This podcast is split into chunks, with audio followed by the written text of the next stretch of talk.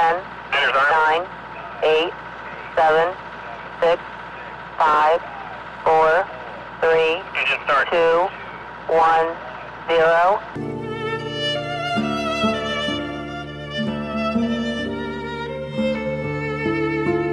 Уважаемые коллеги, вы видите, что западные страны предпринимают не только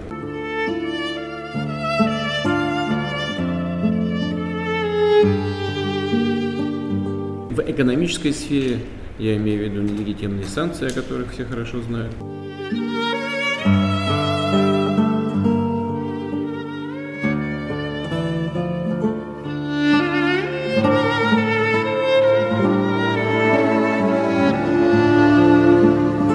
Приказываю министру обороны и начальнику генерального штаба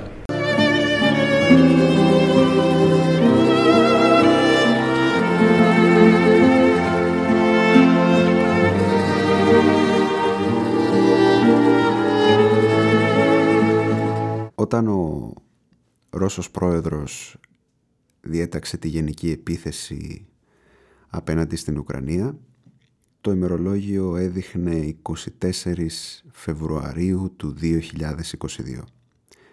50 χρόνια από την πρώτη προβολή του νονού, μιας ταινίας που σημάδεψε γενιές και γενιές και που άλλαξε, σίγουρα άλλαξε, ε, την ιστορία του Αμερικανικού και όχι μόνο σινεμά. Για την ακρίβεια, ο νονός προβλήθηκε στις 24 Μαρτίου του 1972, δηλαδή 50 χρόνια παρά ένα μήνα πριν. 49 χρόνια και 11 μήνες πριν. Εντάξει, 50 χρόνια πριν στρογγυλά στρογγυλά.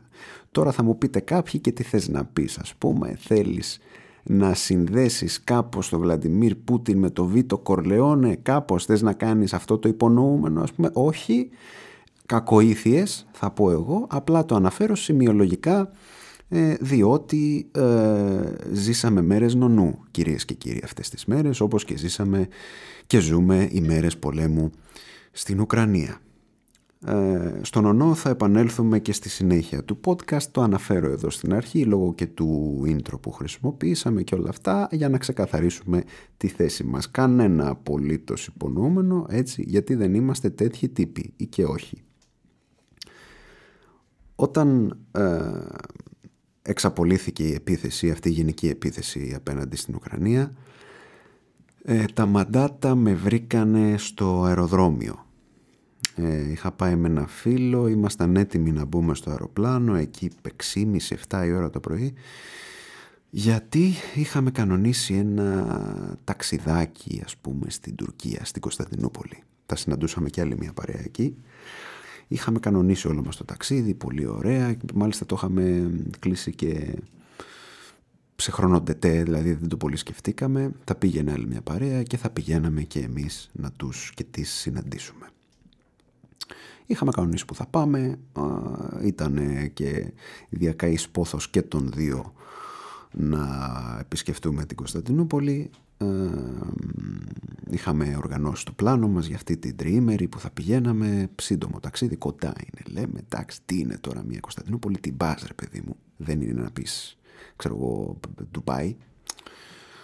Ε, οπότε μια Κωνσταντινούπολη την πας, δηλαδή μια ώρα τώρα, μια μισή ώρα με το αεροπλάνο. Σιγά και τι έγινε. Και λίγο πριν μπούμε, λοιπόν, λίγο πριν επιβεβαστούμε, έσκασε αυτή η είδηση, ψαβόμβα. Είχαμε δει βέβαια και τι συνέβαινε τις προηγούμενες μέρες, αλλά κανείς δεν μπορούσε να υπολογίσει. Κανείς δεν μπορούσε να φανταστεί ότι θα συνέβαινε όντως κάτι τέτοιο, δηλαδή μια χώρα να εισβάλλει σε έδαφος μιας άλλης. Όχι γιατί ζούσαμε και σε έναν κόσμο με συννεφάκια, αλλά εάν το καλοσκεφτείτε ακόμα και οι ε, ακόμα και οι διεθνείς αναλυτές τώρα, αναλυτές διεθνών σχέσεων, πώς τους λέμε, αυτούς που βγαίνουν κάθε μέρα στην τηλεόραση από το πρωί μέχρι το βράδυ, δεν πολύ δίνανε, ε, δεν δίνανε μεγάλες πιθανότητες, ας πούμε, για πόλεμο. Εντάξει, σου λέει η Ρωσία τώρα θα προσπαθήσει εκεί να τα βρει, να επιτύχει μια συμφωνία, να εκμεύσει μια συμφωνία με τις Ηνωμένες Πολιτείες Αμερικής, ώστε να εξασφαλίσει την ουδετερότητα της Ουκρανίας. Αν δε τελικά. Όχι μόνο δεν έκανε κάτι τέτοιο, αλλά μπήκε και σε μια ξένη χώρα. Ε, και μέχρι στιγμής έχει εκτοπίσει εκατομμύρια κόσμο, έχει σκοτώσει χιλιάδες, ισοπεδώνοντας παράλληλα πόλεις, χωριά, οδικά δίκτυα, τα πάντα. Ε, σκέφτηκα σε μια φάση εγώ, γιατί είμαι ο φοβητσιάρης της παρέας συνήθως, ρε εσύ μήπως δεν μπούμε τελικά σε αυτό το αεροπλάνο. Δηλαδή, ξέρεις, θα πάρουμε το αεροπλάνο σήμερα, η πρώτη μέρα του πολέμου, για να πάμε στην Κωνσταντινούπολη, πιο κοντά ακόμα στο, στο πεδίο μάχης ας πούμε. Όχι ότι θα μας έβρισκε και καμιά βόμβα στο κεφάλι, αλλά ξέρω εγώ, δηλαδή από την απέναντι μεριά του ευξήνου πόντου, ξέρεις ότι πέφτουν βόμβες. Εντάξει. Και οπωσδήποτε, αν είναι να συμβεί κάτι κακό, προτιμάς να βρίσκεσαι στο σπίτι σου και όχι σε μια ξένη χώρα. Εγώ τα σκεφτόμουν αυτά, αυτά ο φοβητσιάρης της παρέας. Ε, εντάξει, ε, OK, okay, προφανώς και μπήκαμε τέλος πάντων στο αεροπλάνο. Και μόλις κατεβήκαμε, μόλις φτάσαμε ε, στην Κωνσταντινούπολη, ε, περιηγηθήκαμε λίγο στην πόλη, συνειδητοποιήσαμε ότι το main topic, το, το θέμα της ημέρας και στην Τουρκία και προφανώς σε όλο τον κόσμο ήταν αυτή ακριβώς η ρωσική εισβολή στην Ουκρανία πολλοί Τούρκοι τώρα, όλοι τέλος πάντων σε μαγαζιά, στα ξενοδοχεία, παντού. Είχαν ε, ε, καθυλωθεί ας πούμε στις τηλεοράσεις τους CNN Turk και κάτι άλλα κανάλια τουρκικά και παρακολουθούσαν ε, τις εξελίξεις ε, στην περιοχή της Ουκρανίας. Και εκεί κατάλαβες ότι το ζήτημα είναι σοβαρό. Εκεί το συνειδητοποιούσες μάλλον ε, κάτι που είχες ε, υποπτευθεί προηγουμένως. Ε, το έβλεπες ότι ρε παιδί μου ασχολείται όλος ο κόσμος. Είναι πολύ σοβαρό. Είναι πολύ σοβαρά τα πράγματα. Αυτό εμένα το φοβητσιά της παρέας με έκανε να ανησυχήσω λίγο παραπάνω. Πόσο μάλλον όταν ακόμα και στο δωμάτιο ο άλλος, ο φίλος μου τέλος πάντων, ο κολλητός, ε, δεν το άφηνε από το BBC World, έτσι, δηλαδή του έλεγα ρε φίλε κλείστο να πάρει ευχή, δηλαδή δεν μπορώ άλλο. Έχουμε έρθει διακοπές και δεν ξέρω αν θα ξαναγυρίσω σπίτι, δηλαδή άστο να πάρει ευχή, ό,τι είναι να γίνει θα γίνει, σε παρακαλώ πολύ. Τελικά βέβαια το ταξίδι κύλησε νορμάλ, όσο πιο φυσιολογικά μπορούσε. Πήγαμε σε πολλά μέρη στην Κωνσταντινούπολη, περπατήσαμε πολύ, ήταν μια καλή εκδρομή, μια καλή εξόρμηση και γυρίσαμε ασφαλή σπίτια μας, ε, γι' αυτό με ακούτε και τώρα, έτσι. Βέβαια αυτό μπορεί να συνέβη με εμάς, αλλά δεν συνέβη και με τους Ουκρανούς, οι οποίοι από τότε συνεχίζουν να υποφέρουν από την πίεση των ρωσικών στρατευμάτων, τα οποία όπως είπαμε και προηγουμένως εξακολουθούν να ισοπεδώνουν πόλεις, χωριά, να καταστρέφουν περιουσίες, να διώχνουν κόσμο ε, εκατομμύρια πρόσφυγες, μεγάλη καταστροφή, μεγάλη τραγωδία, θρήνος, ε, μια κατάσταση απελπιστική. Μια συγκυρία, μια, δεν ξέρω, ένα, ε, πώς θα το πω, μια συμφορά ρε παιδί μου που δεν φανταζόσουν ότι θα ζήσεις, ας πούμε, εκεί καταλαβαίνεις ότι τίποτα στη ζωή τελικά δεν είναι δεδομένο. Πόσο μάλλον η ειρήνη, που ούτε και αυτή είναι δεδομένη. Ε, η αλήθεια είναι ότι δεν είναι η πρώτη φορά που σε ευρωπαϊκό έδαφος μετά τον δεύτερο παγκόσμιο πόλεμο συμβαίνει κάτι τέτοιο. Πριν 50 χρόνια χάσαμε την Κύπρο, θέλω να πω. Χιλιάδες πεθάνανε, σκοτώθηκαν επειδή η Τουρκία έκανε απόβαση στην Κύπρο. Το 99 μια ευρωπαϊκή πρωτεύουσα ουσιαστικά βομβαρδίστηκε από τις δυνάμεις του ΝΑΤΟ. και ως προς το τελευταίο, επειδή διάβασα και κάτι δηλώσεις του Ζελικό Μπράντοβιτς, ε, στις οποίες ε, ούτε λίγο ούτε πολύ έλεγε ότι ε, δεν, δεν σας είδα να μιλάτε τόσο πολύ ας πούμε για το, για το βομβαρδισμό του Βελιγραδίου το 1999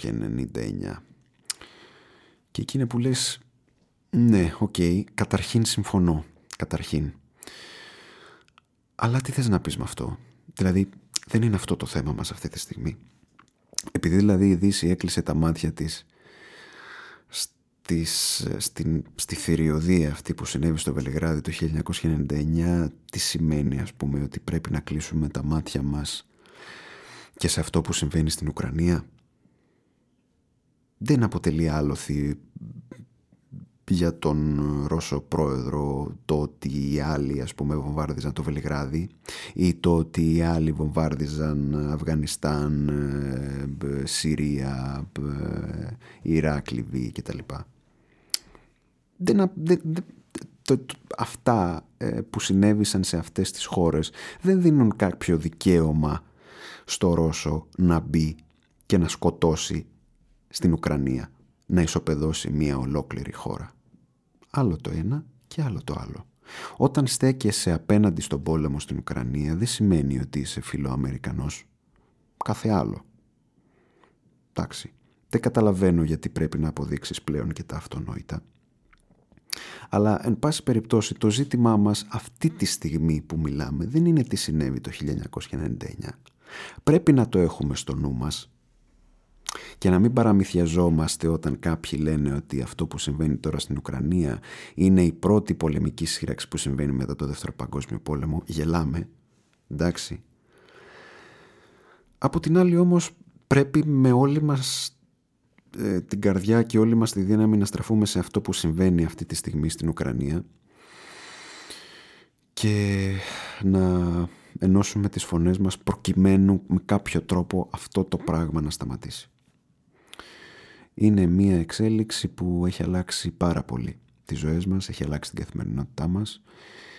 Η ψυχολογία μας εν πολλής επηρεάζεται από αυτά που συμβαίνουν στην Ουκρανία και δεν μπορώ να καταλάβω ε, απόψεις που ακούγονται από μερικούς σχετικά με το πόσο δίκαιο ήταν αυτό που έκανε ο Πούτιν. Ποιο δηλαδή να μπει στην Ουκρανία και να αρχίσει να σκοτώνει ρε παιδί μου, να καταστρέφει, να ισοπεδώνει και όλα αυτά. Δηλαδή σε μια χώρα που αυτό που είπαμε και προηγουμένως έχει δει την Κύπρο να χάνεται και χιλιάδες ε, πατριώτες να πεθαίνουν και να σκοτώνονται στην Κύπρο από τουρκική εισβολή πώς είναι δυνατόν να, να βλέπουν με τέτοιο μάτι και την εισβολή της Ρωσίας στην Ουκρανία; Και να κάθονται και να προσπαθούν να δικαιολογήσουν τα δικαιολόγητα. Είναι πρωτοφανές αυτό το πράγμα. Μάλιστα οι μεν ε, που ποτέ δεν θα συμφωνούσαν με τους δε γιατί προ, πρόκειται για ανθρώπους που από, από εντελώς διαφορετικά ιδεολογικά πλαίσια έρχονται και συμφωνούν σε αυτό ότι η Ρωσία ξέρεις τι καλά έκανε. Οι μεν γιατί λένε ότι ξέρεις τι η Ρωσία είναι μια χώρα ορθόδοξη οπότε πόλεμος που κάνει ορθόδοξη χώρα δεν μπορεί παρά να είναι δίκαιος. Εντάξει, OK. Okay. Μια παράνοια μαζεμένη σε μια πρόταση και οι άλλοι που λένε ξέρεις τι ναι μεν αλλά και οι δυτικοί έχουν ισοπεδώσει χώρες και χώρες. Ωραία, τι σημαίνει αυτό ρε παιδιά, ότι πρέπει να ισοπεδωθεί ακόμα μια χώρα. Δεν μπορώ να καταλάβω τον τρόπο σκέψης σας, εν πάση περιπτώσει. Πώς το έλεγε στον ονό, it's not personal, it's business. Business είναι αυτό που συμβαίνει αυτή τη στιγμή. Ξεκάθαρη business. Τα έχει γράψει ο Θουκυδίδης 2.500 χρόνια πριν. Η ε, Πελοποννήσι, οι, Λακεδαιμόν, οι Λακεδαιμόνοι ξεκινήσαν τον πόλεμο ενάντια στους Αθηναίους επειδή έβλεπαν τη δύναμή τους να αυξάνεται. και, και την επιρροή τους, των Λακεδαιμονίων, τη δική τους επιρροή να μειώνεται. Βλέπει η Ρωσία την επιρροή της να μειώνεται στην Ουκρανία και γενικά στις χώρες Ανατολικής Ευρώπης και σου λέει κάτι πρέπει να κάνω. Αυτό είναι. Business. Εμείς λοιπόν μπορούμε να δικαιολογήσουμε αυτή την business. Έχω την αίσθηση πως όχι. Γιατί οι άνθρωποι πεθαίνουν, σκοτώνονται, χάνουν συγγενείς, φίλους, περιουσίες και στο τέλος μένει μόνο θλίψη. Μένει μόνο θρήνος, μένει μόνο πόνος, μένει μόνο θάνατος. Και αυτό επειδή ένας Ρώσος πρόεδρος αποφάσισε ότι είναι δικαίωμά του να κάνει ό,τι γουστάρει στην Ουκρανία και σε όποια Ουκρανία. Και γιατί έχει πείσει πολλούς ότι μπήκε για να αποναζιστικοποιήσει την Ουκρανία. Εντάξει. Ποιος, αυτός που φυλακίζει όποιον αποκαλεί αυτό που συμβαίνει στην Ουκρανία πόλεμο. αυτόν ε, που απαγορεύει διαδηλώσεις, αυτόν που κάτω από τη δική του διακυβέρνηση έχει δηλητηριαστεί πολιτικός αντίπαλος και πιο έχω την αίσθηση όχι ένας μόνο. Αυτός λοιπόν ο άνθρωπος ενδιαφέρεται για την αποναζιστικοποίηση της Ουκρανίας. Έχει πάρα πολύ ενδιαφέρον αυτό.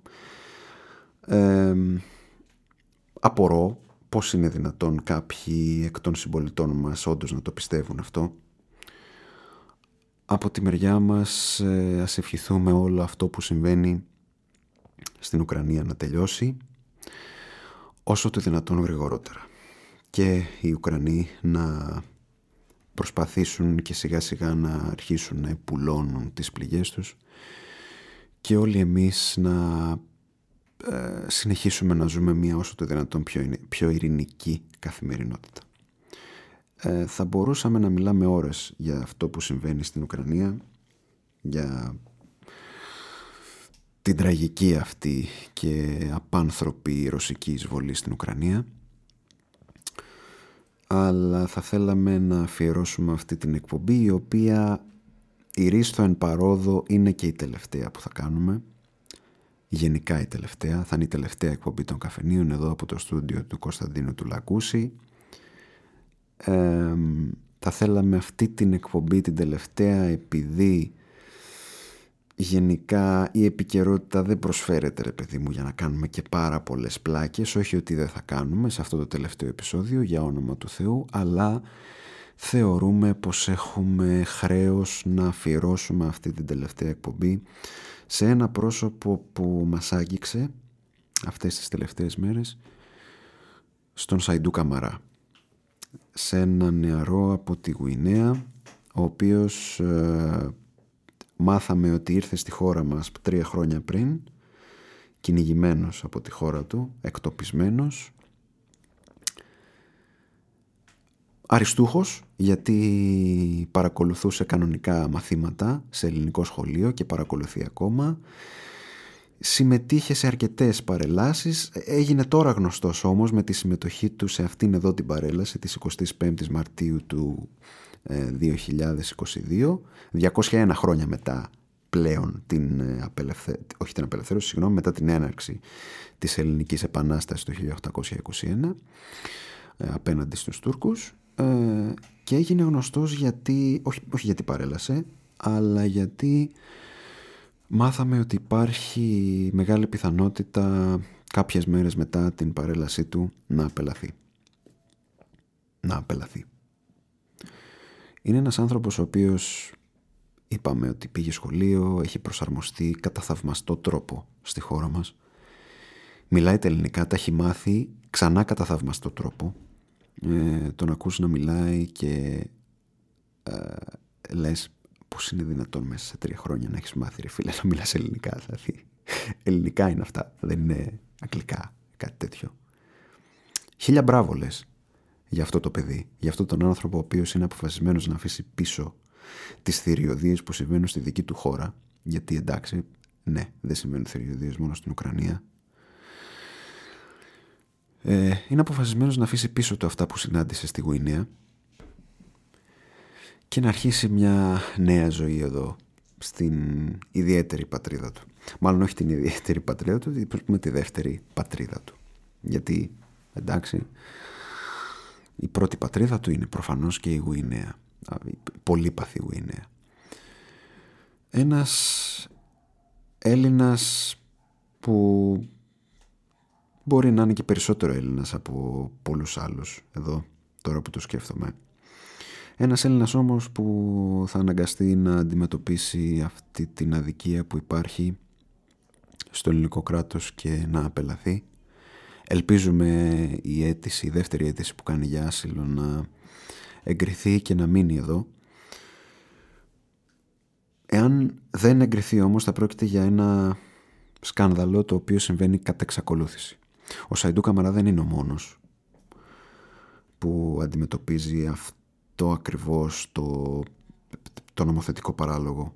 Ε, είναι πολλοί εκείνοι οι οποίοι έχουν έρθει από χώρες της Μέσης Ανατολής από χώρες της Αφρικής οι οποίοι έχουν κάνει πολύ φιλότιμες προσπάθειες να προσαρμοστούν, να μάθουν τη γλώσσα, να δουλέψουν, να κάνουν φίλους και στο τέλος βιώνουν αυτή την σκληρότητα, αυτή την κοινικότητα του ελληνικού κράτους το οποίο απλά τους διώχνει.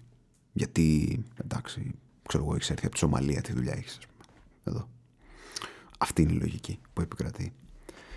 Και προκειμένου να το κάνω λίγο πιο κατανοητό αυτό και να αντιληφθείτε, να αντιληφθούμε μάλλον λίγο περισσότερο αυτή την κοινικότητα, αυτή την αναλυγησία που επικρατεί, θα ήθελα να σας πω μια ιστορία.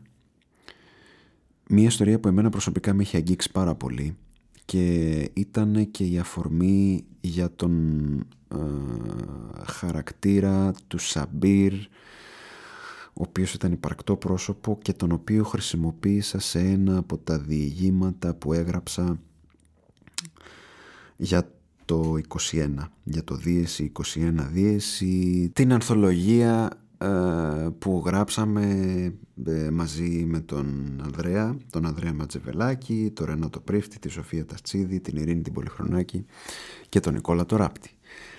Μία ιστορία λοιπόν που όπως είπα και προηγουμένως με άγγιξε πάρα πολύ και θα ήθελα να μοιραστώ μαζί σας. Είναι αληθινή ιστορία αυτή που θα σας διηγηθώ.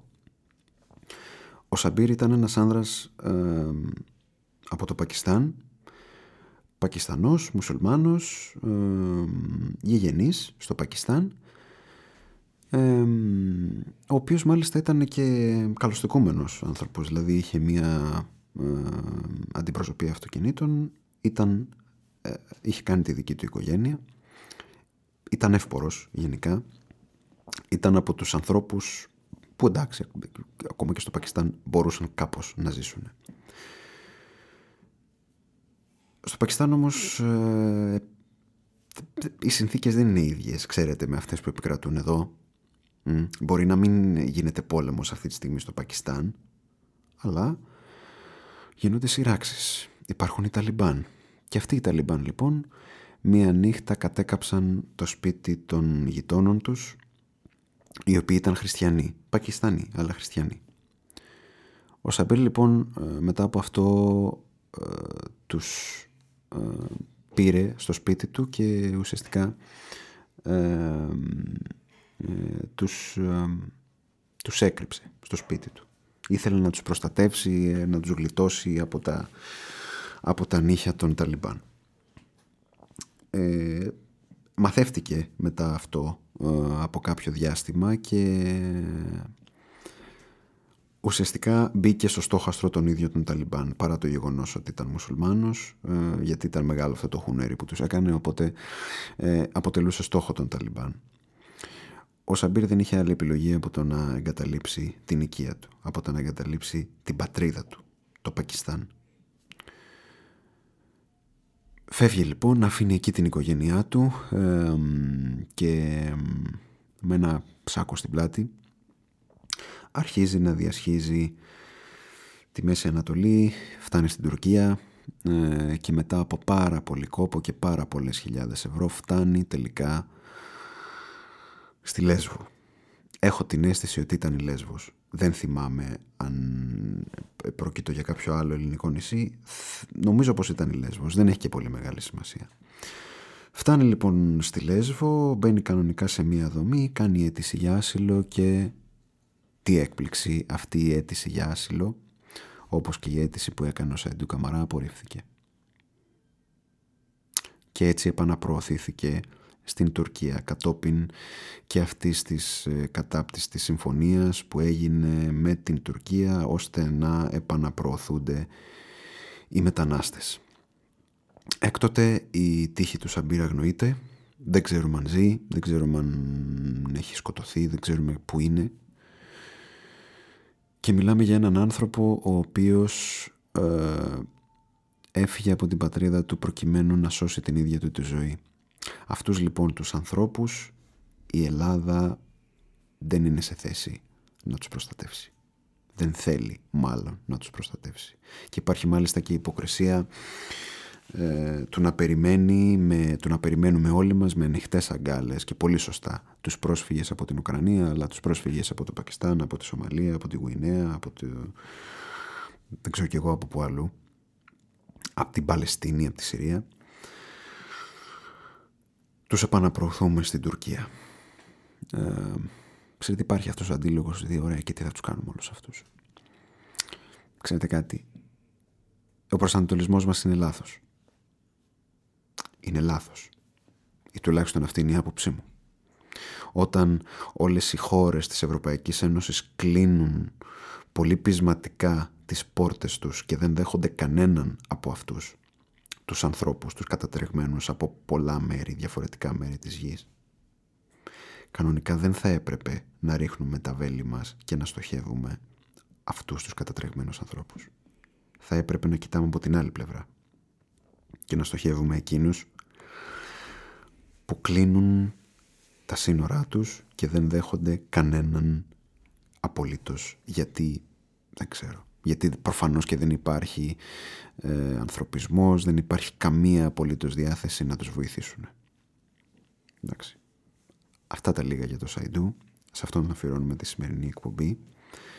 Ε, γιατί είναι από αυτές τις περιπτώσεις που καταλαβαίνεις ότι Έλληνας τελικά δεν γεννιέσαι αλλά γίνεσαι.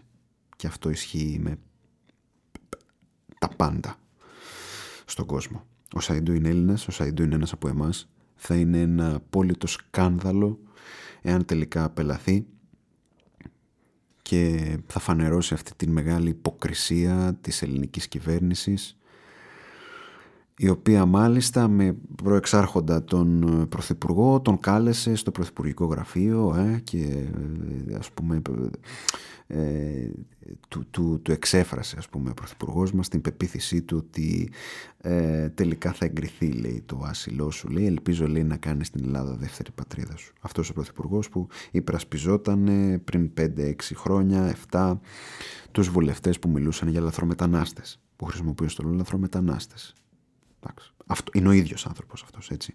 Ο ίδιος άνθρωπος. Λοιπόν, ε, Τώρα θα μιλήσουμε για σινεμά. Εντάξει, έχουμε μία, ε, αλλάζουμε δηλαδή το κλίμα, θα προσπαθήσουμε να γίνουμε λίγο πιο ευχάριστοι στη συνέχεια, τελευταία εκπομπή είναι αναμαρτία δηλαδή να πάμε έτσι. θα μιλήσουμε για σινεμά γιατί έχουμε και μία ανοιχτή πρόκληση, εντάξει, στον ορίζοντα, την οποία θα πρέπει να απαντήσουμε. Θα πρέπει να λάβουμε μέρος σε αυτή την πρόκληση και να αποδείξουμε ότι δεν είμαστε καθόλου ανεπαρκείς εντάξει και είμαστε σε θέση να αντικρούσουμε κάθε ε, επιχείρημα που ακούγεται από την αντίθετη πλευρά.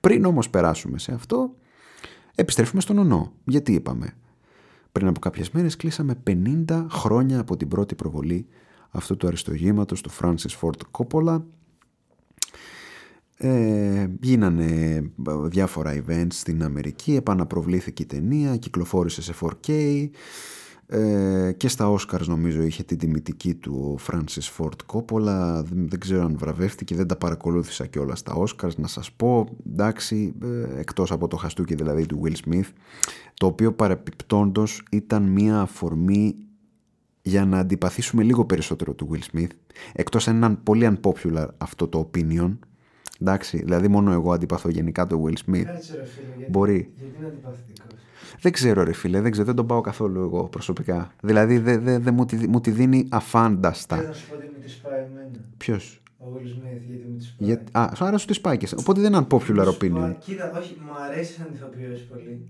Αχα. Μου τη σπάει που σε κάθε συνέντευξή του κλαίγεται. Κλαίγεται λες. Δεν ξέρω, είχα παρακολουθήσει κλαίει, και κάτι. Κλαίει, πολύ, πολύ κλάψα, ρε φίλε. Δεν ξέρω. Είχα παρακολουθήσει και κάποιες αντιδράσεις του εκεί όταν είχε έρθει σε επαφή με το, με κάποιο, με, με το κοινό. Δεν ήταν πάρα πολύ φιλικός γενικά. Ε, δεν ξέρω, κάπως μου είχε κάτσει στραβά και δεν τον πολύ συμπαθώ. Τέλος πάντων, εντάξει. Ε, γενικά δεν παρακολουθήσα πάρα πολύ τα Oscars, αλλά ε, είχε, είχε, υπήρξε μια θεματική για τον ε, Νονό, όπως υπήρξε και για τον Μίκη Θεοδωράκη, αλλά αυτό είναι άλλο θέμα. Ε, μιλώντας για τον Νονό, ε, το πρώτο πράγμα που σου έρχεται στο μυαλό νομίζω είναι ο Μάρλον Μπράντο. Εντάξει, έχω την αίσθηση ότι είναι ο άνθρωπος που έχει συνδεθεί περισσότερο από κάθε άλλον με τον Νονό παρά το γεγονός ότι ο Αλπατσίνο ήταν αυτός που πήρε τη σκητάλη από το Μάλλον Μπράντο και έπαιξε και στις τρεις ταινίες και στην πρώτη φυσικά και στη δεύτερη που ήταν πάνω του και στην τρίτη που ήταν ξανά πάνω του η οποία είναι και πολύ υποτιμημένη ταινία σε σχέση με τις άλλες δύο. Προφανώς και δεν είναι στο ίδιο επίπεδο με τις δύο πρώτες αλλά ε, έχω την αίσθηση ότι θα έπρεπε να εκτιμηθεί λίγο περισσότερο. Όμως για να... θα ήταν ωραίο να πούμε κάποια πράγματα για το Μάλλον Μπράντο γιατί εάν κοιτάξουμε το πόσο Μάλλον Μπράντο πήρε το ρόλο το πώς εκτέλεσε αυτό το ρόλο με την καλή έννοια μην νομίζετε το πώς ε, δεν πήρε τελικά το βραβείο μετά που του έδωσε η Ακαδημία ε, του Κινηματογράφου ε, αυτό λοιπόν το θρηλυκό στοιχείο με τον Μάρλον Μπράντο γύρω από αυτή την ταινία είναι ε, και το στοιχείο που έχω την αίσθηση πως περιγράφει όλη την ταινία. Όλη η ταινία είναι ένας θρύλος. Από κάθε άποψη είναι ένας θρύλος. Και είμαι σίγουρος πως και μετά από 50 χρόνια στην εκατοστή επέτειο του νονού θα μνημονεύεται όσο λίγες. Γιατί είναι ο νονός ρε παιδιά. Είναι ο Μάρλον Μπράντο που έπαιξε τον νονό. Έχει πολύ μεγάλο ενδιαφέρον ότι υπήρχε πάρα πολύ μεγάλη δυσπιστία αρχικά απέναντι στο Μάρλον Μπράντο για να πάρει τον ρόλο κανείς δεν τον πίστευε ήταν λίγο σπασμένος με όλους δεν είχε πολύ καλό όνομα το είχε χαλάσει το όνομά του αν και είχε νομίζω μέχρι τότε πρέπει να έχει έξι υποψηφιότητες για Όσκαρ είχε πάρει ήδη ένα για το λιμάνι της αγωνίας πρώτου ανδρικού ε, ε, όμως μέχρι τότε, μέχρι τον ονό, μέχρι το 1972, 1970 πότε άρχισαν τα γυρίσματα στην ταινία, το όνομα το είχε χαλάσει. Είχε κάποιες πολύ ατυχείς συνεργασίες, ε, ήταν λίγο, πώς να το πω, λίγο απότομος απέναντι στους συνεργάτες του, έπινε και όλα, όλα αυτά και κανείς ουσιαστικά δεν ήθελε να του δώσει αυτό το ρόλο ε, γιατί όλοι δεν ήθελαν τη συνεργασία μαζί του. Τελικά ο Μαρλον την πήρε πολύ επεισοδιακά και όχι μόνο την πήρε, αυτή την ευκαιρία, αλλά την ξέσκησε κιόλας. Θέλω να πω ότι έπαιξε 40 λεπτά σε μια ταινία που, τριών ωρών και κατάφερε και πήρε το Όσκαρ του πρώτου ανδρικού ρόλου πάρα πολύ απλά. That's how we do it. Γιατί είπε, όπως είπε και στην ταινία, ε, I'll make them an offer they can't refuse. Έτσι, θα παίξω τον ονό και κανείς δεν θα μου πει όχι. Και όντως κανείς δεν θα του πει όχι, γιατί ακόμα και μετά από 50 χρόνια αυτός ο ρόλος από τον Μάρλον Μπράντο είναι από τους κορυφαίους στην ιστορία του σινεμά. Παίρνει λοιπόν το Όσκαρ για 40 λεπτά συμμετοχή τους στην ταινία και μετά απλά λέει δεν θα πάω να πάρω το βραβείο. Γιατί έτσι, γιατί είμαι ο Μάρλον Μπράντο, γιατί έπαιξα 40 λεπτά στον ονό; Αφού πρώτα δεν ήθελα να μου δώσουν το ρόλο και έπειτα δεν θα πάω να πάρω το βραβείο. Γιατί έτσι θέλω. Είμαι ο Μάρλον Μπράντο και θα κάνω ό,τι μου γουστάρει πραγματικά. Οπότε τους ρίχνει και ένα άκυρο, δεν παίρνει το... δεν παραλαμβάνει το Όσκαρ ο ίδιος γιατί ήθελε να διαμαρτυρηθεί για την ε, υποεκπροσώπηση των ηθαγενών Αμερικανών ε, στα βραβεία και γενικά στον κινηματογράφο ε, και έτσι λοιπόν αυτός ο Μάρλον Μπράντο μας αφήνει με έναν πολύ εμβληματικό ρόλο ε, ο οποίος να ξέρετε μέχρι πρότινος ήταν ο μοναδικός για τον οποίο έχουν δοθεί δύο βραβεία Όσκαρ. Ο Βίτο Κορλεόνε μέχρι πριν από δύο χρόνια ήταν ο μοναδικός χαρακτήρας που κέρδισε Όσκαρ σε δύο, ε, δύο διαφορετικές χρονιές. Η μία ήταν το 1972-73 δόθηκαν αυτά τα βραβεία και το πήρε ο Μάρλον Μπράντο και η άλλη ήταν το 1974 75 ξανά ήταν τα βραβεία όταν το κέρδισε ο Ρόμπερ Ντενίρο παίζοντας τον ίδιο ρόλο, το Βίτο Κορλεόνε γιατί ο Βίτο Κορλεόνε συνεχίστηκε φυσικά και στον Ονός 2 σε μια άλλη ιστορία και αυτή πάρα πολύ όμορφη ο Βίτο Κορλεόνε λοιπόν μέχρι πριν από δύο χρόνια ήταν ο μοναδικός χαρακτήρας που κέρδισε το Όσκαρ για τον οποίο μάλλον κερδίθηκε το Όσκαρ δύο διαφορετικές ε, χρονιές. Ο δεύτερος χαρακτήρας ήταν ο Τζόκερ με τον Heath Ledger το 2005, αν δεν κάνω λάθος, το 2006, δεν είμαι σίγουρος και ο δεύτερος ήταν φυσικά ο Joaquin Phoenix. Που έπαιξε στην ομώνυμη ταινία το 2019 και το πήρε στα βραβεία του 2020. Αυτοί είναι οι δύο χαρακτήρες. Δεν, δεν έχει υπάρξει κανένας άλλος που να έχει πάρει, που να έχουν, για τον οποίο να έχουν δοθεί δύο Oscars σε δύο διαφορετικές χρονιές. Αυτό ήταν ο Μάλλον Μπράντο, αυτό ήταν ο Βίτο Κορλεόνε, 50 χρόνια μετά τον Ονό. Κάντε όποια ε, σύνδεση θέλετε τώρα με τον Βλάντιμιρ Πούτιν, εντάξει, δεν ξέρω, εγώ δεν κάνω τίποτα, δεν λέω τίποτα. Και από τα σαλόνια λοιπόν, τα κινηματογραφικά, ας περάσουμε στα αλόνια κυρίες και κύριοι. Είναι κάτι που δεν ήθελα να το κάνω γιατί θα φανώ κακός, αλλά όταν με προκαλεί ο συνεργάτης εδώ αυτής της εκπομπής, δεν μπορώ παρά να ε, πώς το λένε, να ανταποκριθώ σε αυτήν την απέτηση και να του απαντήσω. Στο προηγούμενο λοιπόν επεισόδιο, ε, στο τελευταίο επεισόδιο του Αντρέα, εντάξει, ε, ήρθε εδώ με ένα τουπέ περίεργο ας πούμε εδώ μαζί με τον παραγωγό μας και ήρθελα να μας πείσουν κυρίες και κύριοι ότι οι Άγριες Μέλισσες είναι η ποιοτικότερη σειρά των τελευταίων ετών. Και κάτι μιλήσαν λέει αυτή λέει και το κόκκινο ποτάμι. Λέει από εκεί να καταλάβετε κυρίες και κύριοι. Μιλήσαν τώρα για το, για το κόκκινο ποτάμι. Έχουμε συγκεκριμένους λόγους. Λοιπόν τώρα μιλάμε για το κόκκινο ποτάμι τη η σειρά του Μανουσάκη έτσι δηλαδή για όνομα του Θεού και της Παναγίας. Λοιπόν, ας το κόκκινο ποτάμι. Τώρα δεν θα θάψουμε το κόκκινο ποτάμι, θα θάψουμε λίγο τις άγριες. Μάλλον, ε, συγγνώμη, συγγνώμη, δεν θα θάψουμε τις άγριες μέλισσες, αλλά θα απαντήσουμε στο πολύ λογικό. ε, Και θα πούμε το πολύ λογικό ότι εντάξει δεν είναι και η ποιοτικότερη σειρά των τελευταίων ετών. Μην τρελαθούμε ρε παιδιά. Θέλω να πω ότι τους αντικειμενικούς σκοπούς της σειράς τους επιτυγχάνει. Ναι, δεν λέω όχι. Είναι μια καθημερινή σειρά η οποία προσπαθεί να επιτύχει την ψυχαγωγία, την τέρψη των τηλεθεατών. Οκ, αυτό το σέβομαι. Επίσης αναγνωρίζω ότι ε, οι ηθοποιοί παίζουν πολύ καλά, είναι πολύ καλοί ηθοποιοί, καταξιωμένοι ε, και νέοι ηθοποιοί φυσικά που παίζουν εξαιρετικά. Μέχρι εκεί δεν ασχολούμαστε. Θέλω να πω ότι δεν είναι κάτι τόσο τρομερό ώστε να γίνεται ιδιαίτερη μνήμα και να λέμε ότι είναι από τις ποιοτικότερες σειρές των τελευταίων ετών.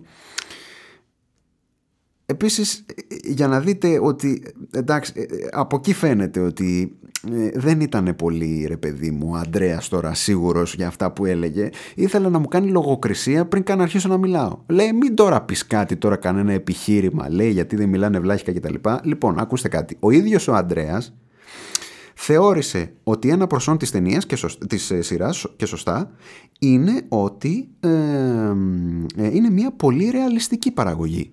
Έτσι πολύ ρεαλιστικά σου λέει πιάνει την ε, περίοδο της ε, δικτατορίας και όλα αυτά. Γενικά όλα αυτά οι χαρακτήρες είναι πάρα πολύ ρεαλιστικοί. Ωραία. Γιατί λοιπόν αυτός ο ρεαλισμός δεν πέρασε και στο στοιχείο της γλώσσας ή του ιδιώματος; Δεν είναι αυτή η σειρά τοποθετημένη σε ένα χωριό της Θεσσαλίας εκεί κοντά στη Λάρισα; Πως είναι δυνατόν να μιλάνε κολονακιώτικα θα πω εγώ ε, οι συνέπειες των πράξεών σου να ξέρεις ότι θα είναι δυσθεώρητες, λέει ο άλλος. Δηλαδή, για όνομα του Θεού και της Παναγίας, έτσι μιλάνε σε ένα χωριό της Θεσσαλίας. Ε, θα ήθελα να σε παρακαλέσω να χαμηλώσεις τους τόνους της φωνής σου γιατί ε, αναστατώνεις ε, τον ψυχικό μου κόσμο. Ε, δεν μιλάνε έτσι. Ε, συγγνώμη κιόλας. Ε, ειδικά μάλλον τη δεκαετία του 60. Έτσι, τη δεκαετία του 70. Μη, να σου πω, έπρεπε να λέει, ας πούμε, ε, μη μου τη δίνεις τα νεύρα γιατί θα φέρω να σκότσω, να σκότσω μία μάπα. Αυτό είναι ωραίο. Έτσι έπρεπε να είναι η σειρά. Ε, λείπει, λείπει ο Λάμπρος, έχει πάει στο, στην εξορία, ε, τον έχουν εκεί πέρα, έχουν στις φυλακές εκεί, πότε θα γυρίσει το αγόρι μου και αυτά. Αχ, αχ, τι καημός είναι αυτός, η μανούλα, μανούλα, μανούλα. Αυτά είναι ωραία. Δεν μπορώ να καταλάβω γιατί αυτό το πράγμα το υπονομεύεται τόσο πολύ; Γιατί δηλαδή να μην... Τι ρατσισμός είναι αυτός κυρίες και κύριοι για το θεσσαλικό ιδίωμα; Ε, γιατί δηλαδή να μην χρησιμοποιείτε το θεσσαλικό ιδίωμα; Στο σασμό λέω εγώ δεν χρησιμοποιείτε το κριτικό ιδίωμα; Χρησιμοποιείτε. Στο νησί που ήταν μια φανταστική σειρά δεν χρησιμοποιούνταν; Γιατί δηλαδή τότε δεν βγαίνατε να πείτε ε, αχ, δεν, και δεν ακούγεται και πάρα πολύ ωραίο ας πούμε γιατί όπως χρησιμοποιήθηκε και στο νησί θα χρησιμοποιηθεί και στο, στις άγριες μέλισσες. Που είναι το κακό. Εντάξει αλλά θα μου πεις όταν αυτή η σειρά έχει 150 επεισόδια την πρώτη χρονιά 150 επεισόδια τη δεύτερη μέχρι στιγμής έχουν παίξει 100 για την τρίτη και θα παίξουν άλλα 50 άλλα 100 δεν ξέρω πώς θα θα παίξουν εντάξει δεν μπορούν, δεν μπορούν να ασχολούνται συνέχεια και με το θεσσαλικό ιδίωμα. Και αυτό είναι το στοιχείο στο οποίο θέλω να έρθω ακόμα μετά Μία σειρά τώρα με 300 επεισόδια, 300 και 400 επεισόδια, 500 επεισόδια, δηλαδή για όνομα του Θεού. Η πυρκαγιά είναι αυτή από τις Σαββατογεννημένες, δεν είναι σειρά αυτή. Είναι δυνατόν να μην έχει ξεχυλώσει το σενάριο έστω και μία φορά. Γι' αυτό οι επιτυχημένες σειρές σε όλο τον κόσμο ήταν οι εβδομαδιαίες, οι δύο φορές την εβδομάδα, η μία φορά το μήνα. Έτσι είναι οι ποιοτικές σειρές, γιατί δεν γίνεται αλλιώς κυρίες και κύριοι. Μετά βγαίνει Ξενόπουλος, δηλαδή κάθε, ένα βιβλίο κάθε χρόνο. Με την ίδια Στέλλα Βιολάντη επί 20 φορές. Εντάξει, την είδαμε μία φορά της Στέλλα Βιολάντη, δεν μπορούμε να τη διαβάζουμε κάθε χρόνο από τον Ξενόπουλο. Με όλο το σεβασμό στον Ξενόπουλο. Εντάξει, αλλά τώρα, ας πούμε, μιλάμε για τη σειρά. Δεν γίνεται. Η Άγνε Μέλης λάμψη. Λάμψη. 1500 επεισόδια. Πάρτα. 15 χρόνια παίζει λάμψη. Ο Γιάνγκος Δράκος. Δεν σε καταλαβαίνω, Βαλήρια. Δεν σε καταλαβαίνω. Δεν καταλαβαίνω την έκρηξή σου. Τι εννοείς; Ε, ήρθανε, ήρθανε και μας πήραν τα παιδιά. Τι εννοείς, Βαλερία. Μας πήραν τα παιδιά. Θες να πεις ότι μας πήραν τα παιδιά; Μας πήραν τα παιδιά. Μίλα καθαρά, Βαλερία. Είσαι σίγουρο ότι μας πήραν τα παιδιά; Αυτό το θέμα είναι. Γιατί, γιατί έχει πάρα πολλά επεισόδια. Πώς είναι δυνατόν η πλοκή να εξελιχθεί ομαλά σε 400 επεισόδια και να γενικά να υπάρχει εξέλιξη; Υπάρχει εξέλιξη. Εγώ έχω την αίσθηση ότι άμα δεις ένα επεισόδιο σήμερα και ένα επεισόδιο μετά από ένα μήνα, ε, θα έχει, θα έχει προχωρήσει λίγο, αλλά θα καταλάβεις περίπου τι γίνεται. Θα ε, προσανατολιστείς λίγο. Είναι πράγματα αυτά. Επαναλαμβάνω, τους αντικειμενικούς σκοπούς της σειρά τους επιτυγχάνει μια χαρά. Οι άνθρωποι παίζουν πάρα πολύ ωραία. Εντάξει, αλλά μέχρι εκεί. Δεν μπορώ τώρα να δεχθώ ότι επειδή τώρα κοπανάνε και μια δικτατορία, κοπανάνε και ένα 1965, να το δείξουν, να το ξέ, ξέρεις, και κάνα σκηνικό έτσι για να δει, κοροϊδέψουν τώρα τον κόσμο ότι πρόκειται για κάτι έτσι λίγο πιο γραφικό και κάτι πιο αυτό και σου λέει είμαστε κυρίες και κύριοι ποιοτική σειρά, έτσι. Εντάξει, δεν θα κάτσω τώρα και να πεθάνω κιόλας για τις άγριες μέλισσες, εκεί θέλω να καταλήξω. Πείτε μου μία καθημερινή σειρά η οποία ήταν επιτυχημένη, την οποία τη λέτε αριστούργημα ρε παιδί μου. Πείτε, βρείτε μου μία. Μία. Είπα μία τη λάμψη. Εκτός αν λέτε αριστούργημα το Γιάνγκο Δράκο. Που έχει γίνει μήνυμα, ας πούμε. Για, εντάξει, για τους λάθος λόγους, αλλά έχει γίνει μήνυμα. Ξέρω εγώ. Έχω κάπου άδικο. Νομίζω. Όχι. Δεν ξέρω. Γι' αυτό εκθέτω τα επιχειρήματά μου και μετά ε, τα θέτω στην κρίση του ε, ραδιοφωνικού κοινού. Εντάξει. Ωραία. Από εκεί και πέρα. Κάτι πάρα πολύ μικρά στοιχεία. Έχουν ένα παιδάκι εκεί. Αυτό το παιδάκι ρε δεν έχει μεγαλώσει καθόλου.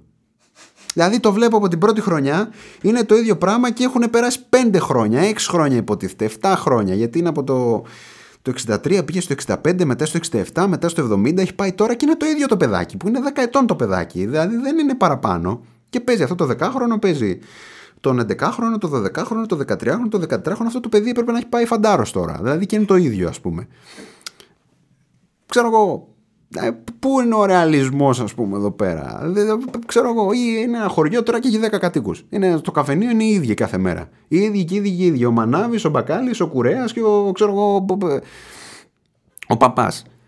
Δεν έχει άλλους κατοίκους στο καφενείο. Ε, κατοίκους στο καφενείο. Δεν έχει άλλους κατοίκους στο χωριό. Και, και δεν έχει άλλους κατοίκους στο χωριό και στο σχολείο είναι 15 παιδιά. Πώς γίνεται αυτό, Ποιος τα κάνει αυτά τα παιδιά; Δεν, δεν έχουμε δει κανέναν από το χωριό, ας πούμε. OK. Okay. Θέλετε να πω και άλλα, δεν θα πω άλλα. Θα αρκεστώ και θα κλείσω με το ότι πράγματι οι ηθοποιοί είναι πάρα πολύ καλοί. Και ο Αιμίλιος Χειλάκης που είπε ο Ανδρέας, η Μαρία Κίτσου και τα λοιπά, η Έλλη Τρίγγου που όλοι έχουμε έρωτα μαζί της νομίζω. Ωραία. Μέχρι εκεί. Ας κλείσουμε έτσι κυρίες και κύριοι. Εντάξει. Αυτή ήταν η αντιπαράθεσή μας. Διαλέχτε και πάρτε. Εντάξει ποιο, ποιο θεωρείται πιο φυσιολογικό, ποια, ποιο, ποια, ποια θεωρείται πιο φυσιολογική οπτική ας πούμε. Εντάξει, χωρίς φόβο και πάθος έτσι να μας πείτε την αλήθεια. Μη σας πω θα βάλουμε και πολλά από κάτω, θα το σκεφτούμε όμως γιατί είναι ένα ιδιαίτερο επεισόδιο αυτό. Και γιατί είναι ιδιαίτερο επεισόδιο, γιατί ε, όπως είπαμε και προηγουμένως, όπως θα δείτε μάλλον και στην περιγραφή, όπως θα διαπιστώσετε είναι και το τελευταίο των καφενείων. Το τελευταίο τελευταίο, δηλαδή end of the story, ρε παιδί μου, δεν θα έχουμε άλλο. Δεν θα ξανακούσετε ούτε εμένα ούτε τον Αντρέα. Στα καφενεία, εντάξει, στα καφενεία.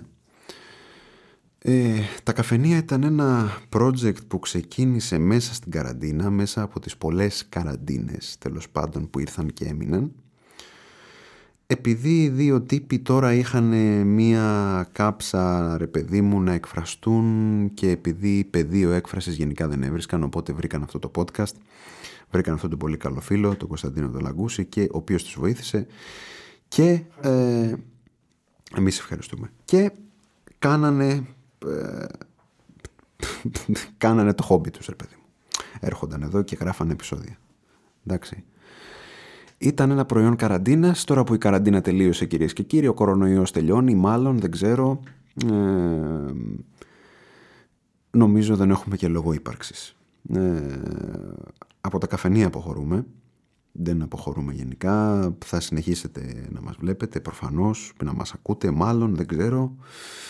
Υποθέτω πως ναι, πάντως συνεχίζετε να μας διαβάζετε και στο tabook.gr, εκεί δεν σταματάμε ποτέ να ανεβάζουμε υλικό αλλά τα καφενεία δυστυχώς φτάνουν στο τέλος τους. Ήταν μια πολύ όμορφη εμπειρία, την οποία θα τη θυμάμαι πάντα, γιατί ήταν ε, το πρώτο εγχείρημα πάνω σε αυτό το τομέα. Ελπίζω να ακολουθήσουν και άλλα γιατί μου άρεσε εδώ η διαδικασία και δεν ήταν μόνο το ότι ερχόμασταν και γράφαμε εδώ εκπομπές, ήταν η προετοιμασία, ήταν η συλλογή θεμάτων, ήταν η συζήτηση, ήταν ε, όλα αυτά τα πράγματα, ήταν τα edits, ήταν, ε, ήταν μια πανέμορφη εμπειρία την οποία δεν θα ξεγράψω. Σας ευχαριστούμε πάρα πολύ που ήσασταν μέρος αυτής της εμπειρίας. Σας ευχαριστούμε εσάς που μας ακούγατε από όλη την Ελλάδα. Σας ευχαριστούμε εσάς που μας ακούγατε από το εξωτερικό. Αμερική, Γερμανία έχω δει, Σουηδία έχω δει και άλλες χώρες τέλος πάντων. Ε, που φαίνεται στο σύστημα εδώ. Δυστυχώς δεν θυμάμαι όλες τις χώρες. Πάντως σας ευχαριστούμε πραγματικά εκ βάθους καρδίας. Όπως είπα και πριν όμως ε, δεν σημαίνει ότι δεν θα μας ξανακούσετε, δεν θα μας ξαναδείτε. Το, ο Αντρέας ήδη έχει αρχίσει ε, το δικό του project στο Spotify. Ο Ανδρέας Ματζεβελάκης συνομιλεί με τον Αντρέα. Μπορείτε να πάτε να του κάνετε ένα follow ρε παιδί μου, να του κουπανίσετε ένα follow. Έχει ήδη ανεβάσει εχογραφημένη την ποιητική του συλλογή που συμπεριλήφθηκε στο ε, Δίεση 21 Δίεση, για το οποίο σας μίλησα και προηγουμένως. Ε, και είμαι σίγουρος ότι θα ανεβάσει και άλλα πράγματα γιατί ο Αντρέας ασχολείται με πολλά πράγματα ασχολείται με το θέατρο ε, είμαι σίγουρος ότι έχει να δώσει πράγματα οπότε ε, έχετε μια υποχρέωση να πάτε και να χτυπήσετε το καμπανάκι του Αντρέα ώστε να λαμβάνετε τις ειδοποιήσεις ε, από τα uploads του.